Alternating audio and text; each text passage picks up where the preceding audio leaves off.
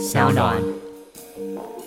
哦，那他们之所以会出来靠北，就是因为那个外籍工的薪资也会调涨嘛。啊，可是如果外籍工的薪资的两万三、两万四调到两万五，你就受不了，那你也太废了吧？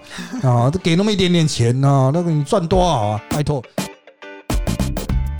大家好，欢迎收听今天的人渣文本特辑开讲，我是周伟航。那今天也是由我和 Josefina，嗨，大家好。啊，一起来和大家聊一聊哈这一周发生的哈国内外大事了哈。好的，那我们第一个要看到的是诺贝尔奖啊。那诺贝尔的文学奖啊，很少台湾人注意到啊，是由坦尚尼亚的小说家得奖，然后呢，非二的媒体人哈一起获得了和平奖。二零二一年诺贝尔奖四日起陆续公布医学奖、物理学奖、化学奖、文学奖、和平奖得主，其中文学奖得主为塔桑尼亚小说家古纳，一九六零年代流亡英国，作品多带有殖民、难民议题色彩。和平奖得主为菲律宾新闻网站 Rappler 执行长瑞萨与俄罗斯独立报《新报》总编辑穆拉托夫，表彰他们致力捍卫言论自由。瑞萨因长期监督报道杜特地政府扫毒战，两年来遭当局发布十次逮捕令。穆拉托夫的办报资金部分来自戈巴契夫得到诺贝尔和平奖奖金。新报对俄罗斯政府直言不讳，是俄罗斯少数还敢挑战官方立场的媒体。好的啊，那这个小说哈，这个文学奖哈，那它当然会有啊，一方面是这个肯定国际重量级的文学家，另外一方面呢，他们也会特别针对一些哈，可能比较没有国际能见度的哈，特意的去提拔他。那这一年的得奖是坦桑尼亚的小说家古纳了啊，那当然他也是这个讨论殖民的难民这种比较讨喜的、比较政治正确的哈，讲到这种议题哈，都是特别的这个。呃，容易得奖，对，对，就是他，他有这个政治正确性在了啊。好，那这个和平奖啊，是今年比较被关切的哈。它的得主是这个菲律宾新闻网站的哈，它是一个从新媒体一路做到这个算是主流媒体的哈，非常特殊的一个存在啊哈。那这个执行长一天到晚被逮捕啊。啊，对啊，然后就一天到晚被收押，收押之后又大家都想办法凑钱去帮他保出来，这样子啊。那有了和平奖。当然啊，就等于是有一个护身符了。菲律宾政府就不敢啊再去动它，因为它就是很针对杜特地啦啊。但是其实也不见得是只针对杜特地啊，那都是针对那种比较右翼的哈，政治不正确的哈，是比较都有蛮强烈的这种监督的这种态势啊。所以它并不是单纯就是要反杜特地的存在。那杜特地如果下台换了新的人，那看不顺眼的，那应该也是会盯很紧了啊。那这个俄罗斯的这个独立报。哦哈，那他当然哈，这个算是极少数还敢在俄罗斯跟这个普京对干的这个媒体了啊。那颁给他和平奖，其实也有象征北欧的这些国家哈，对俄罗斯发出一个警讯，就是普京你不要太过乱搞啊，你要乱搞什么，我们其实都会知道啊。这个有警告普京的意味，所以。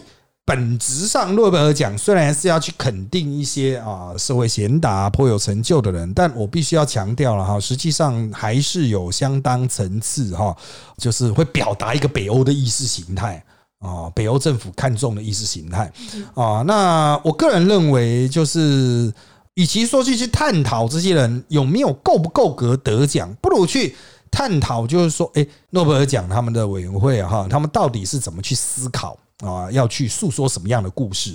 啊，那现在他们得奖了，大家就会去报道嘛，会就会去挖掘他们的故事嘛，大家就可以趁机去学习一下。不然在这之前，有谁会知道这几位得主嘞？真的不知道啊。对啊，他又不会像什么啊物理啊、化学啊哈那些医学的得主哈，他们都会有一些具体的贡献，然后是我们会知道的啊，就是会甚至是深受其利的啊。那这一些和平奖啦，或者是文学奖啦，其实就是要开一扇窗，让我们去了解其他国家，让我们去了解其他的。世界啊，好，那当然哈，这个大家就是能 Google 就 Google 了哈，能够去找一些相关的东西来看啊，也许你就可以进一步了解说，哎啊，他们到底是啊有什么样的资格啊去获得这样的奖项？其实诺贝尔奖有时候他的肯定虽然即使是肯定那些没人知道的，可是往往都来的有点晚了。对，就是实际上人家是真的已经做了很久，而且的确是有所成就，只是一直都在小众社群了啊。所以我个人认为就是。这个呃，绝对不是小咖，这些人绝对不是小，很多人就是因为自己没听过，都觉得这些人是小咖哈。但是他这些人绝对不是小咖，好不好？好的，那接下来我们再看到下一个议题啦哈。三一一和之后，日本东京受到了最强烈的地震，关东累积有三十二人轻重伤。日本关东地区七日晚间发生规模五点九强震，东京震度五强，是三一东日本大地震后十年来东京震度最强的地震。造成电车出轨、停开、水管破裂、火灾等灾情，至今累计三人重伤，二十九人轻伤。受地震影响，七日晚间多线电车暂时停开，许多民众在车站排队等计程车回家。日暮里社人线电车发生电车出轨意外，三名乘客跌倒受伤。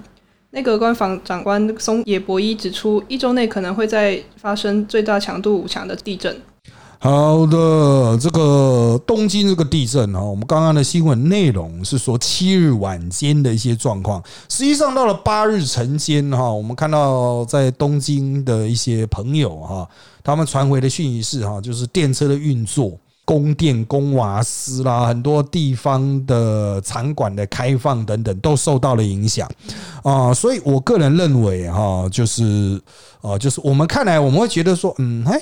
就是规模五点九啊，感觉还好，震度五强，哎，感觉还好啊。但台湾也很久没有震度五强的了，嗯，哦，就是东京，它其实相对台湾要来的脆弱，哦，对对对，就是啊，他们的安全的系数哈，就是掌握上啊，哈，就是日本很小心，有一点点小小的灾害，或者是只是有危险，它都全部都会停掉。呃，二话不说，先停再说。所以他就算到了第二天，你照到你整个晚上去检查检视轨道，应该电车可以全部恢复吧？可是我看他们就是一样，啊，也都是运输能量大幅调低啊，就是要先确保啊，这样开是没问题，他们才会逐渐恢复。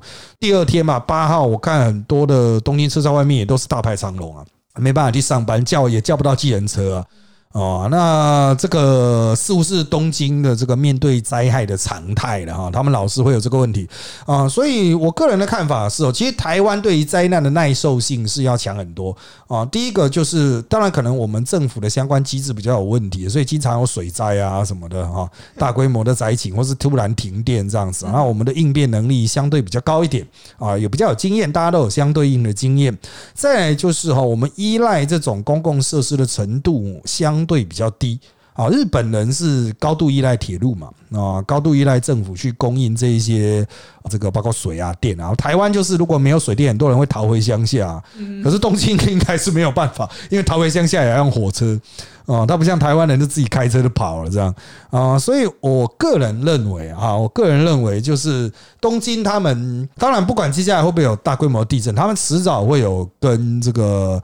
阪神大地震啊，或者是这个东北大地震一样同等级的大型地震，那一样会对他们的社会运作造成相当的伤害。那同样问题，我们台湾也可以思考，就是说，哎，我们虽然经过九二一大地震之后，也很久没有这种超级全国性的超级大震了，有区域性的，比如台南大地震。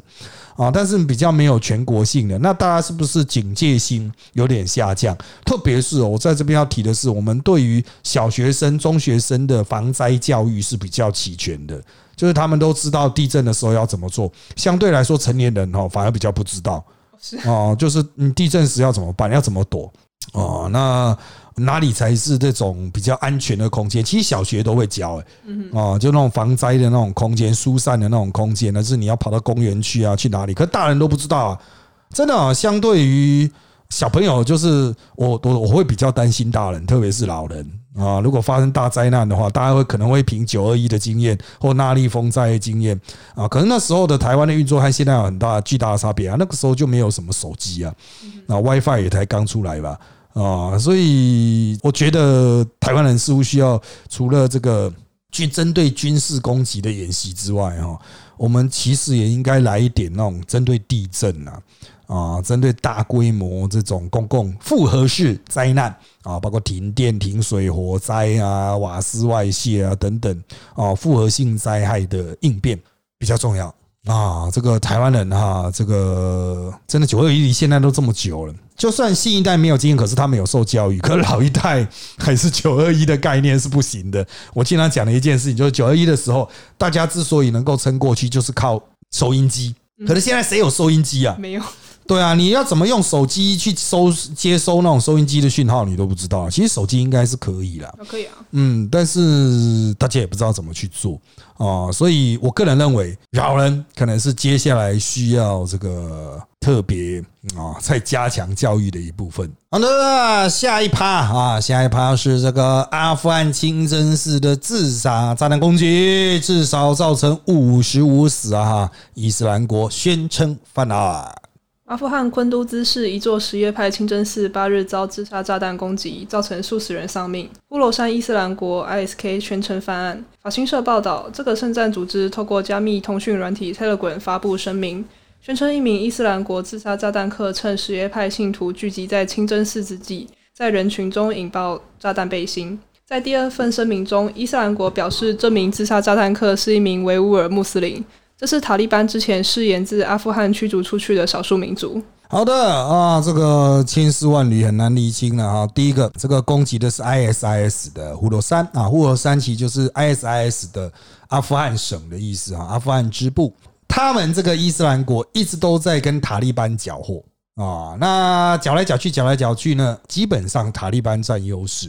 所以在当塔利班成为执政者。伊斯兰国就变成恐怖攻击者啊！好，那伊斯兰国能够有什么样的成员呢？这也是中共最担心的，就是他们吸收了维吾尔人。那维吾尔人呢？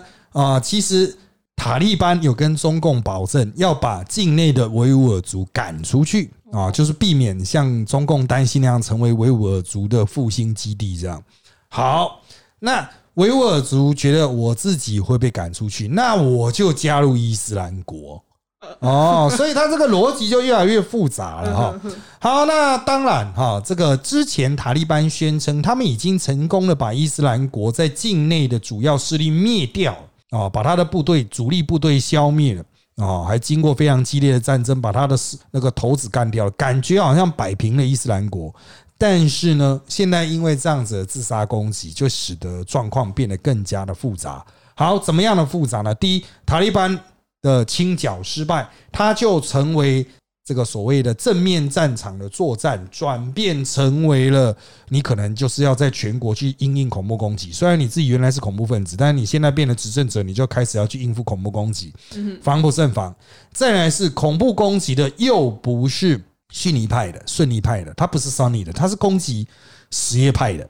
也就是说，被杀的是什叶派，状况又比较复杂。什叶派在阿富汗是少数。啊，那他如果去攻击什叶派，伊朗会很不爽，伊朗就会要求塔利班，你必须要赶快解决这个问题。那塔利班就如果不能解决这个问题，他可能就得罪伊朗，伊朗可能就说，那你不能解决这个问题，那我就自己来解决这个问题啊，就可能会去入侵塔利班。好，那除此之外呢，伊斯兰国本来也想要去。追剿在他境内的武装反叛者啊，就是前政府的那些支持者。那这些前政府的支持者，他是有很多是塔吉克族的，所以他们就进入塔吉克国。问题来了啊，就是塔利班正准备北伐的时候啊，又发生这个事情，所以北伐就被迫打断。那塔吉克人啊，会不会趁机反攻呢？就有可能。所以我们都之前呢，每次讲到阿富汗的时候，我们都会反复强调一件事情，就是阿富汗这个烂摊子真的很难收拾。就是不是什么光明与黑暗的对决啊，也不是正义与什么邪恶啊，他就是一堆人打成一片，然后你打我，我打你，你打我，你居然打我。他说没有没有，我没有打你，就最后面就一团乱哦，就是真的多民族国家就是这么的复杂，多民族又加多信仰哦，那就复杂中的复杂哦，所以我们现在看是觉得塔利班应该是没办法解决伊斯兰国。那如果伊斯兰国一直四处挑衅的话，其他国家势必会介入，使得原来塔利班控制阿富汗全境的状况啊，可能就会啊迅速的衰退掉了 哈。这现在是我们是判断最有可能的结果是这个样子，不过还是需要继续观察了哈。我们就看包括中国会不会介入。不过讲到中国啊，我们就要看啊，最近呢哈又发生了中印边境的冲突了，他们已经很久没有冲突了。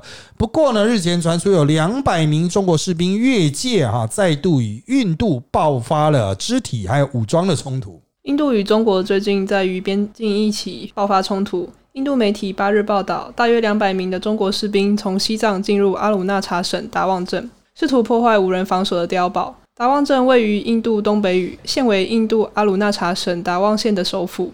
中国则宣称拥有这块土地，属于西藏自治区的一部分。报道说，一些中国士兵被印方拘留，现已获释。好的，那经过一段很长的时间，双方都保持克制，那是因为印度有疫情啊，然后中国呢？啊，有他们自己的这个考量，所以主动的缩回去了啊。包括是不是能投资那么多的兵力哈？那投资过去的兵力会不会造成这个后方的一些包括冗长的补给线啊等等哈？因为对印度人来说，他们补给比较容易；对中国人来说，他补给比较困难啊。这是一个战争战术上面的现实。但是呢，我必须要强调哈，就是。这边的冲突应该都不会上升，也就是说，他们还是那种拳脚相向了哈，就是了了不起木棒石头，不会到了真正的那种火药的兵器上面开枪互射哦。那是因为双方都不希望冲突升级，但是呢，可能会闹很久，双方都需要对自己国内的选民有一些交代嘛哈，所以。原则上来说了哈，就是中国可能会跑到印度的领土里面去偷拆一些东西，把它碉堡拆掉啊，哈，打一些人这样子。那印度可能又会再出动兵力去把这些中国人赶走，会把他抓起来。原则上，印度人不太会入侵中国的，所以主要是中国人不断的尝试扩张进入印度的。实际控制的地域，那双方的边界到底能不能画呢？双方根本就不想画清楚啊，因为他们都想要用这个提款嘛，啊，每次打起来就会群情激愤啊，执政党就比较好混呢。哦，这个就是国际政治的现实嘛，就是它会连接到内政，就是变成提款机了。所以双方还是会持续作秀很长一段时间的啊。好，那接下来我们来看到上个礼拜的一个重点议题，叫做潘朵拉的文件呐。我们之前有巴拿马文件了哈，那现在有潘朵拉的文件，那里面提到了非常多啊，这个国家领袖的这个秘密的金库啦，包括约旦国王偷偷买了十五栋房子。那俄国总统普京呢？啊，则和外界有一些挂钩了。名为潘多拉文件 （Pandora Papers） 的调查报告披露，从全球十四家金融服务业者所取得共一千一百九十万份文件，约有一百一十七个国家、六百多名记者参与分析，为历来全球媒体最大型调查行动之一。他们发现，将近一千家位于境外避税天堂的公司与三百三十六位高层要证和公务员有瓜葛。包括十多名现任国家元首和政府首长牵涉其中。文件显示，约旦国王阿布杜拉二世在二零零三年到二零一七年建立境外公司和避税天堂网络，打造遍及美国加州、马利布至华府及英国伦敦等地，总值约一亿美元（约新台币二十八亿元）的房地产帝国。自一九九年登基以来，买下十五栋房。尽管文件中并未直接指明俄罗斯总统普京，不过经由亲信牵线，他与位于摩纳哥的隐匿资产有关联。华盛顿邮报报道，例如一名据信与普京有生过孩子的俄罗斯女子获得一栋冰水住宅。好的啊，那之前巴拿马文件啊，它就有很多黑账啊。那这个潘多拉文件呢，更指向政府的首脑。那我来讲一下这些调查报告是怎么样做的哈，就是之前的文件呢，哈，像那个 WikiLeaks 之类的哈。那危机解密哈，他们都是从单一个管道去弄出一批文件，然后有很多的记者去查访。就是因为我可能是英国的记者，我不熟悉中国的状况嘛，所以他都交给中国的记者来查访啊。所以像这类型的调查报告。他们可能会有先有一个源头，取得一个源头之后，那这些全球的记者一起参与啊，那最后面呢，这些参与的记者哈就可以一起同步的这个分享共同的成果啊，它就像是一个大规模的联合报道一样啊，所以啊，我是台湾的媒体，如果我参加的话哈，那最后面他也会给我全球的所有大家记者所一起查出来的结果。啊，所以它并不是为特定的单位服务。当然，你可以去怀疑这些调查出来的结果的可靠度有多高啊。那有些可能是虚假的，有些当然可能是真相哈。但是重点是，记者做出这样的报道之后啊，有一些国家可能就会开始去追这些首长是不是有密账啊哈。那目前这个看来哈，有一些国家已经。确实受到这个潘多拉文件的影响啊，正如之前巴拿马文件啊，其他的文件呢，都对该国的政治引起了相当程度的冲击啊。哦，就是他们发现，就是原来他偷偷又藏了这么多钱啊，那就会有减掉下去办啊，或是有洗钱的，美国就会介入啊，因为美国很在意洗钱呐啊，所以当然了，很多人说这个会不会是特定国家泄露出来？当然可能啊。啊，有可能是美国政府刻意泄露出来的哦，就像之前的什么危机解密，除非他自己偷走了啊，有时候还真的大家蛮怀疑是不是美国政府刻意释出，然后要记者去查，查了之后形成一些媒体效果啊，压制这些啊国家的这种啊独裁者啊，或是那种传统领袖这样子哈。不过原则上哈，原则上对于真正的集权国家，因为他们没有民主政治，所以不会有影响啊，就是对于他们的。政权至少目前不会有影响，但之后呢？随着这个大咖，也许他有一天倒台之后，哈，包括之前巴拿马文件啊所揭发出来的，还有包括这个潘多拉文件所揭发出来的，到时候可能就会有一些啊蛮严重的影响啊。好，那我们接下来就看另外一个上礼拜哈演习的意外了哈，就是美国的核动力潜舰在南海呢撞击到不明的物体，受损了有十一个人受伤。美国海军指出，一艘美国核动力潜舰二日在印太海域水下执行任务时，撞击不明物体受损，造成十一名船员受伤，其中两人属中度伤势。官员表示，撞击与中国无关。潜舰八日抵达关岛基地。美国海军声明指出，潜舰撞击地点在印太地区的国际海域。美联社报道，不愿具名的海军官员说，目前还不清楚潜舰撞到什么物体，不过并不是另一艘潜舰。一名官员说，有可能是沉没的船只沉入海中的货柜，或是其他未知物体。美国海军研究协会新闻网还指出，这艘潜舰是在南海执行任务。由于中国对南海的小岛、礁石和岩礁提出主权伸索，美国海军试图对此提出挑战。好的，这个事件啊，上礼拜引起非常多的讨论啊，很多人说是不是撞到中共的潜舰了啊？那当然，美方呢目前的消息都认为是，呃，应该不是啊，这可能是。第一，他们在探索先前没探索过的地方，但是声呐因为没开啊，哈啊，所以就撞到了不应该出现在海里面的东西啊。声呐会没开，就是因为他开声呐，别人就知道他了。哦，哦，他的秘密，对，他会砰出去，他会发一个泼出去啊，人家知道有人在那边海里一直砰来砰去。哦，所以这个除非必要，他们一般不会开啊。啊，不会开主动声啊，那他会开被动的。可是他呢，就本身就不会有声音啊。啊，那个如果是沉船的话，那沉船本身没声音啊。啊，那货柜也有可能就撞到货柜，反正他们就是海底撞到一个过去不在海图上的东西了。嗯哼啊，但他们可能经过很长的时间都没经过，结果现在有东西在里面就撞到了哈，所以有很多人受伤，代表他们是速度蛮快，然后直接 A 上去这样子。那这艘前舰还蛮硬的啊，所以就算发生这么严重的碰撞啊，这个还本身没有坏啊，就是它的那个水密并没有破掉啊，那个船壳没有破掉，所以还可以开回去啊。那这件事情真正的意义在于，就是说哈，美国第一现在正在南海从事一些活动，第二，美国愿意公开自己在南海从事一些活动啊，他愿意把这个事情公开，当然可以低调说他不讲啊。啊，就是完全默默的出去，默默的回来这样子。但是呢，他之所以讲，他意思就是说我有去了啊，这个你自己看着办这样子。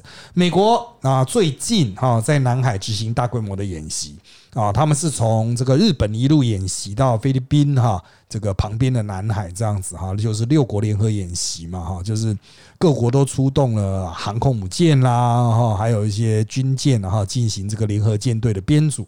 那我们那时候都讲，水面下应该会有一些东西，水面下应该会有一些哦，这个前舰呐哈。但是呢，目前看来就是只有这一艘曝光，其他都没有曝光，因为他就不希望被你知道派了多少前舰嘛哈。共军有在附近监视。啊，共军应该也尝试去弄出很多的讯号，尝试要把握这些前舰。哦，但是如果哈在这艘前舰撞到东西之前，共军完全不知道它的存在的话，那其实对共军来说应该是蛮挫折的。哦，就是他们一直发出主动声呐，都抓不到这个东西，技术不如人。啊，技术不能的，其实这也是美军的一个很重要的用意了哈，就是双方都是不断的在尝试用电战哈、电子战啊、电讯战来这个瘫痪对手嘛，或是让对手迷惑啊。好的，接下来我们把焦点转回国内了哈。那第一个要跟各位谈的是基本工资了哈。基本工资呢，现在最新已经确定拍板要调到每个月二万五千两百二十五元，时薪要调到一百六十八元。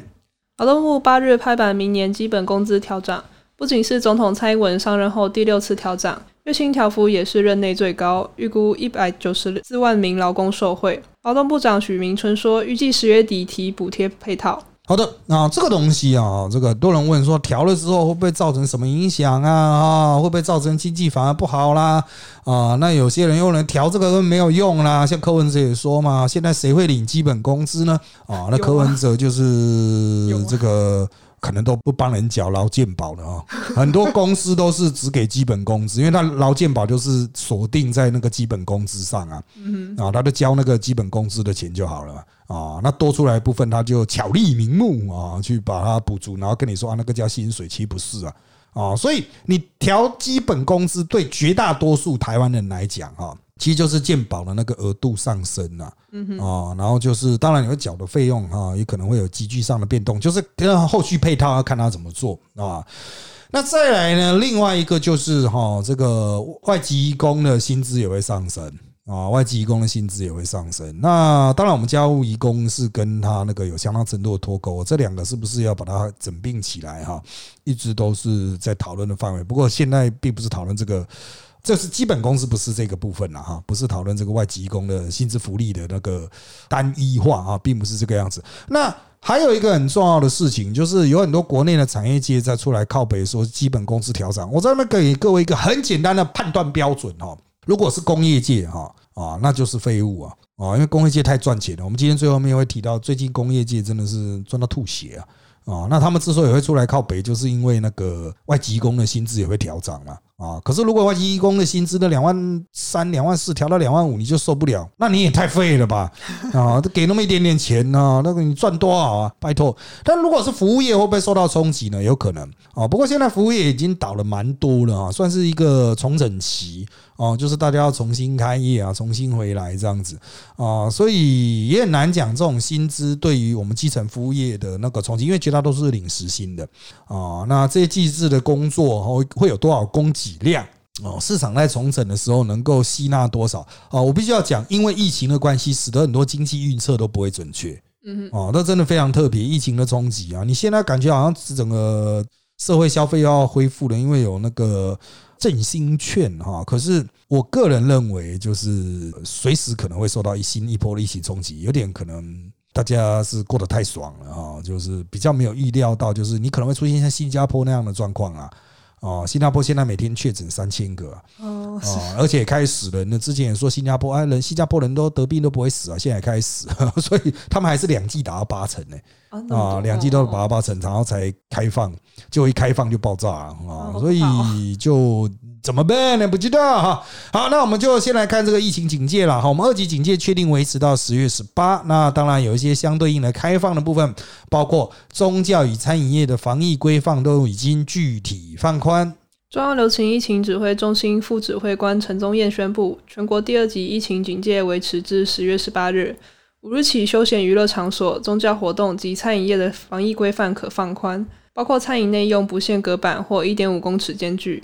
征信五倍券八日起开放民众领用，已经预约直本五倍券的上千万名民众，可以在每天早上九点至晚上十点，至当初预定的超市、超商与药妆店门市领取。在超商领取者需凭健保卡或领券序号。若选择超市或药妆店，则需要携带身份证正本及领券序号领取。好的，那这个五倍券啊，这振兴券啊，那绝大多数人还是纸本啊，哈，那当然是老话一句啊，大家领到尽快用啊，因为大家急需现金呐，哈，这个我说店家，店家急需现金啊，让他们赶快钱滚钱滚起来啊，大家可以尽快的拿去消费啊，那当然有很多加码的那种。特殊的优惠啦哈，但很多是针对纸本的，所以有些用数位券的也觉得好像亏到了哈。这个就哦自己去算了，因为其实我从来都搞不清楚那些到底是差异在哪里哈。我本人是不会那么快用的啊，甚至我记得我上次三倍券都是截止期限之前才去领，就是感觉不急呀啊，没什么急迫性。那当然啊，目前最大的这个差别就是餐厅内的这个解除限制，不限隔板一点五公尺间距了。这原则上就是恢复正常的餐饮业的这个运作了。哦，那这个对于恢复餐饮业会有比较直接的帮助。那原先很多的餐饮业没有内用，就是因为它还要隔板，还要一点五公尺，他觉得很烦，他都不要。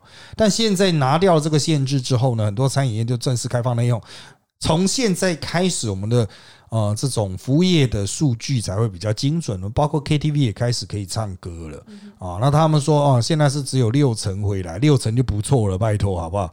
啊，这个六成已经算不错了啊。我那时候他们讲说 KTV 到底该怎么办，我说干脆改变成餐厅好了 啊。反正你那个主体已经是在卖吃的，已经不唱歌了，对，就干脆变成餐厅了。可是呃，这个他们还是希望撑到最后一刻了啊。现在变得连酒店了哈。哦，都已经跑去做 KTV 了嘛？啊，金钱豹都跑去做 KTV 了，就是因为八大大概短期内还是没办法放宽了，除非降一级的。当然也不是说完全不可能降一级啊。哦，我们现在评估就是十月十八号之前哦，还有一周的时间，如果没有本土群聚。哦，就是大家已经活动，从中秋节以后开放活动这么久了，都没有本土情迹，代表的隐藏的传染链没那么多，威胁没那么大啊。那再次开放的确是有可能啊，再次开放的确可能，可能像之前是现在是在高山海边才可以不戴口罩啊啊，那接下来室外空旷无人处是不是都可以不用戴？我觉得这个都是可能的事情，降到一级。啊，降到一级是有可能的，但是都要看啊，这个下一周的量，还有疫苗的施打了啊。疫苗的施打，我们现在的状况是第一季、第二季并进了哈。那已经出现 BNT 的缓打潮，本来到 BNT，很多人都说我就是要等 BNT 啊，哦，但是到我们录音的时候，这这一天已经是四十五岁以上都可以开始预约了。哦，那四十五到二十二岁的，我现在评估应该十月底应该都钱都可以打得到。嗯哦，因为很多人就又觉得说好像没有疫情又不需要打了这样啊，所以就有机会打，赶快去打。那 A G 和莫德纳哈，A G 和莫德纳目前都有一百多万剂哦，那应该也都是在十月底前就会排下去打啊。那我们现在评估也是十月底哈，可以打到大概八月中之前你打到 A G 的哦，那应该十月底之前就可以排到第二季。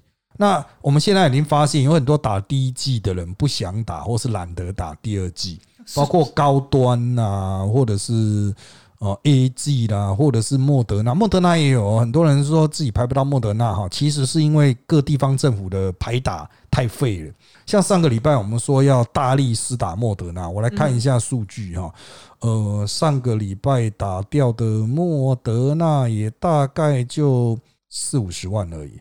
可是我们还有个六七十万，差很多哎。对啊，就是很废啊。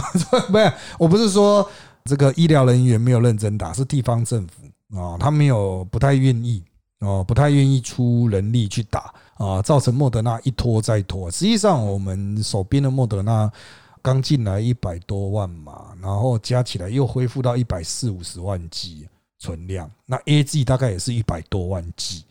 哦，那我们希望在十月底之前都能够打掉了，哦，就赶快把它排打啊！这两个加起来将近三百万剂嘛，三百万剂一天打二十五万，哦，剩下二十天，哦，还加了扣掉假日，其实也是很拼的，因为还要打 BNT 啊，哈，因为要开始 BNT 大规模试打，医生都已经快打到昏倒了啊！希望大家不要再去 miss 掉了，好不好？啊，第二季哈还是要打了，给你打，你不要再东拖西拖了啊！赶快打。好的，那我们接下来再来看这个国防外交啦，包括总统谈话了哈。首先是国防部啊，公告今年以来共击老台逾六百架次，严重影响空防。五十六架共击四日老台为史上最多。国防部表示，共击自一百零八年三月侵入台湾西南防空识别区，当年约十架次，去年老袭约三百八十架次。今年截至十月上旬，已超过六百架次，针对性军事挑衅严重影响空防安全。好的啊，这个原则上啊，我们现在判断中共之后会不会保持这么高强度的进入哈，应该是确定的了哈，就是他们之后就会定时定期的来。那我们现在的考量点都说，那我们应该做什么样的表态啊？不太可能把它打下来啊，因为太远了。啊，那一直派我们飞机去也太累了啊，因为我们什么更好的反制方式？那之前海军是说可以交给他们了，那派几艘船到那一边呢，直接开那个雷达，我们叫火控雷达，不是一般雷达。火控雷达就是我雷达锁定你，我就是要把你打下来的那一种啊，就是你如果看一些战争片呢，如果被火控雷达咬住的话，你那个飞机里面会有那个哒啦哒啦，它会一直响那个警示，就是你已经被人家咬住了这样子。那当然开火控雷达会有一些数据被对手抓到。啊，所以到底要不要开？怎么开啊？或者是拿假的火控雷达去开？假的啊，就是在那个海军的船上放一个陆军的火控这样子 啊。这个我们雷达都是啊，我们可以在那边火控雷达是输出假数据，当然对手很快就知道哦，这数据可能是假的。哦，就是被这种雷达锁住，可能并不是真的会有飞弹来啊，所以怎么猫捉老鼠哈？这个国军是有很多的想法了啊，但是当然不能对外界讲啊，对外界讲了，老共都知道了嘛。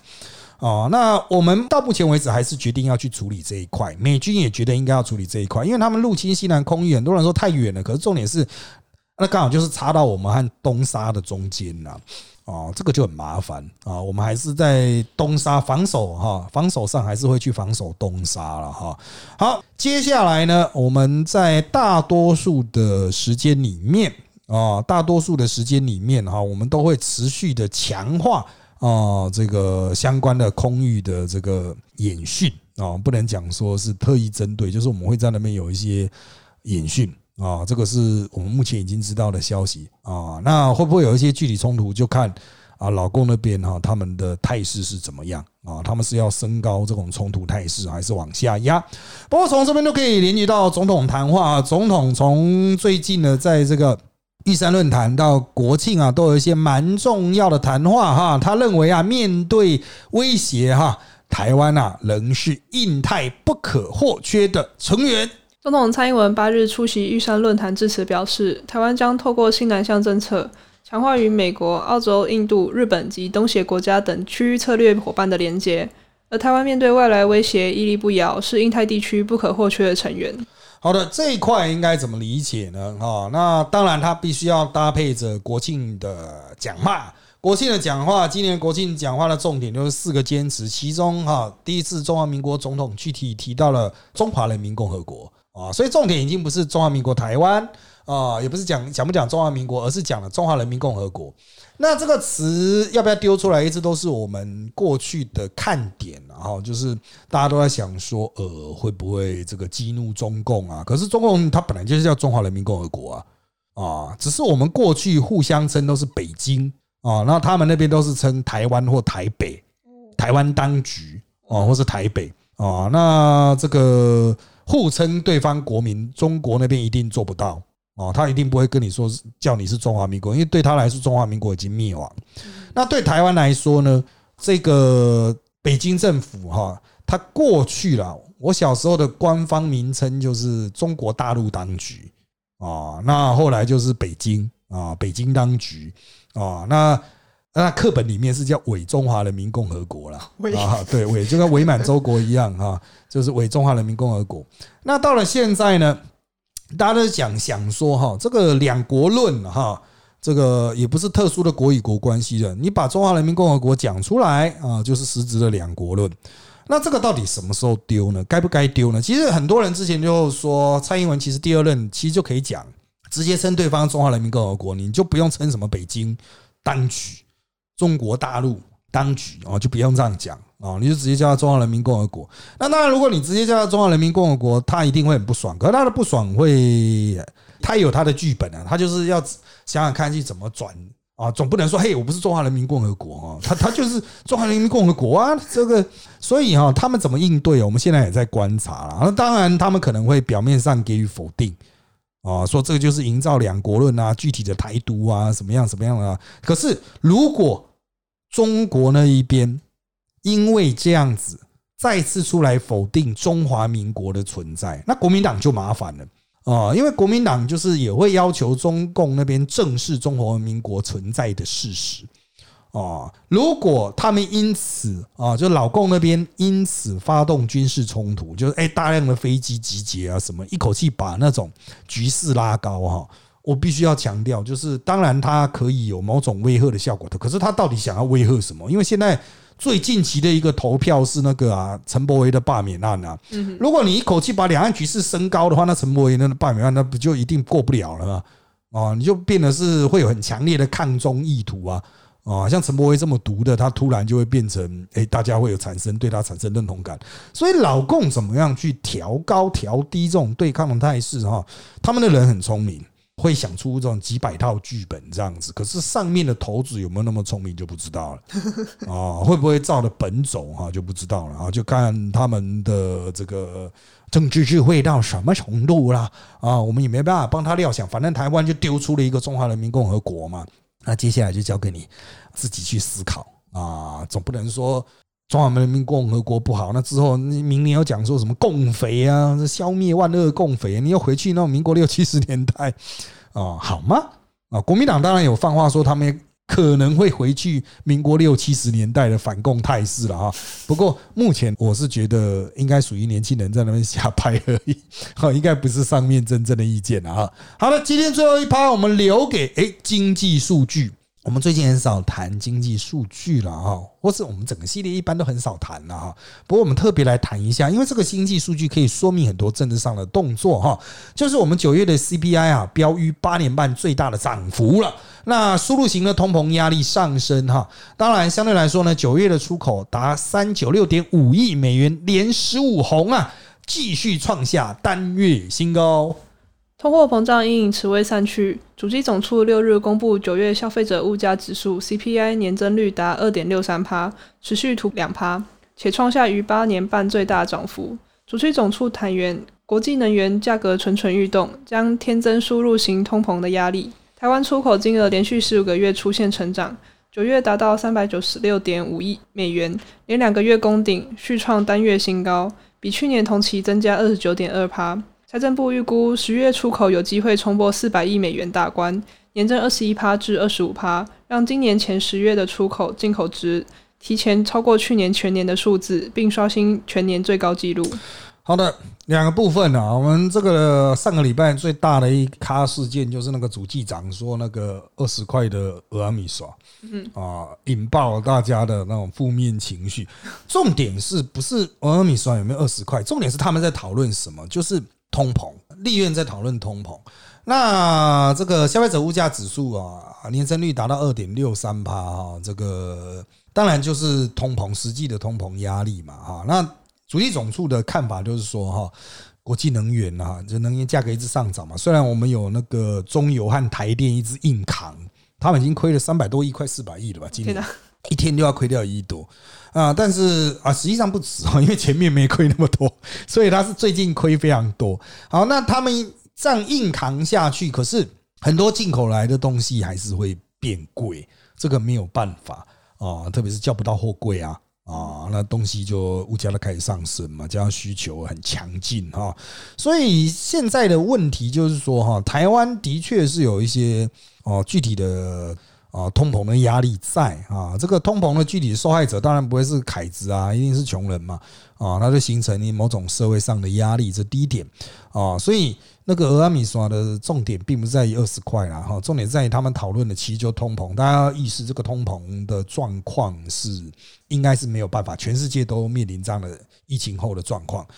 但是呢，相对来说，虽然我们在消费上面的会越来越吃力，不过我们的工业生产哦，特别是出口金额主要都呈现我们的工业生产嘛，啊，我们的工业生产哈，这个比去年同期加了大概三成，那出口也是一直往上冲哈，年增已经到了。四分之一哈，二十一到二十五趴啊，那前十个月就已经超越去年。你要注意，前十个月还超越去年十二个月。当然，去年有疫情的关系，但今年也有疫情啊。哦，所以我们现在的工业是好的不得了。哦，我们工业是好的不得了，那消费是完蛋了，就抓塞哦，就是真的是很麻烦哈，这两边两样情，所以它会出现某种失衡的状况。我们无法一直预期工业还是这么好。那当然，工业的好，它带来很巨大的税收啊，使得我们有办法去做纾困振兴啊。我们振兴的钱就是因为工业大赚钱啊。那当然呢，我们有办法买飞弹，也是因为工业大赚钱。哦，这个都是一体两面的事情啊，因为其他的你这种消费就衰退啊，一般人民又榨不出钱嘛。可是那些大企业是因为大赚钱嘛，啊，所以就交了非常多的税这样子啊，所以。我们之所以能够冲这一波哈，包括纾困振兴，再加上这个买飞弹哈，哦，原则上真的是拜工业政党，特别是台积电的。所以台积电护国神山，它的意思并不只是有它在美国就会保护台湾，而是它真的太赚了哦，真的太赚了。我们本来今天也预计要谈一下台积电的，后来想想就算了啦。台积电这个问题非常的复杂，要厘清并不容易。反正就是它真的是赚非常多。啊，带动了整个台湾一起在发大财这样子哈。那我们现在并没有想的是分配的问题，而是赶快把这个钱赶快再次投入哈，就是军购哈，以免之后就买不起啊，缓不济急了啊。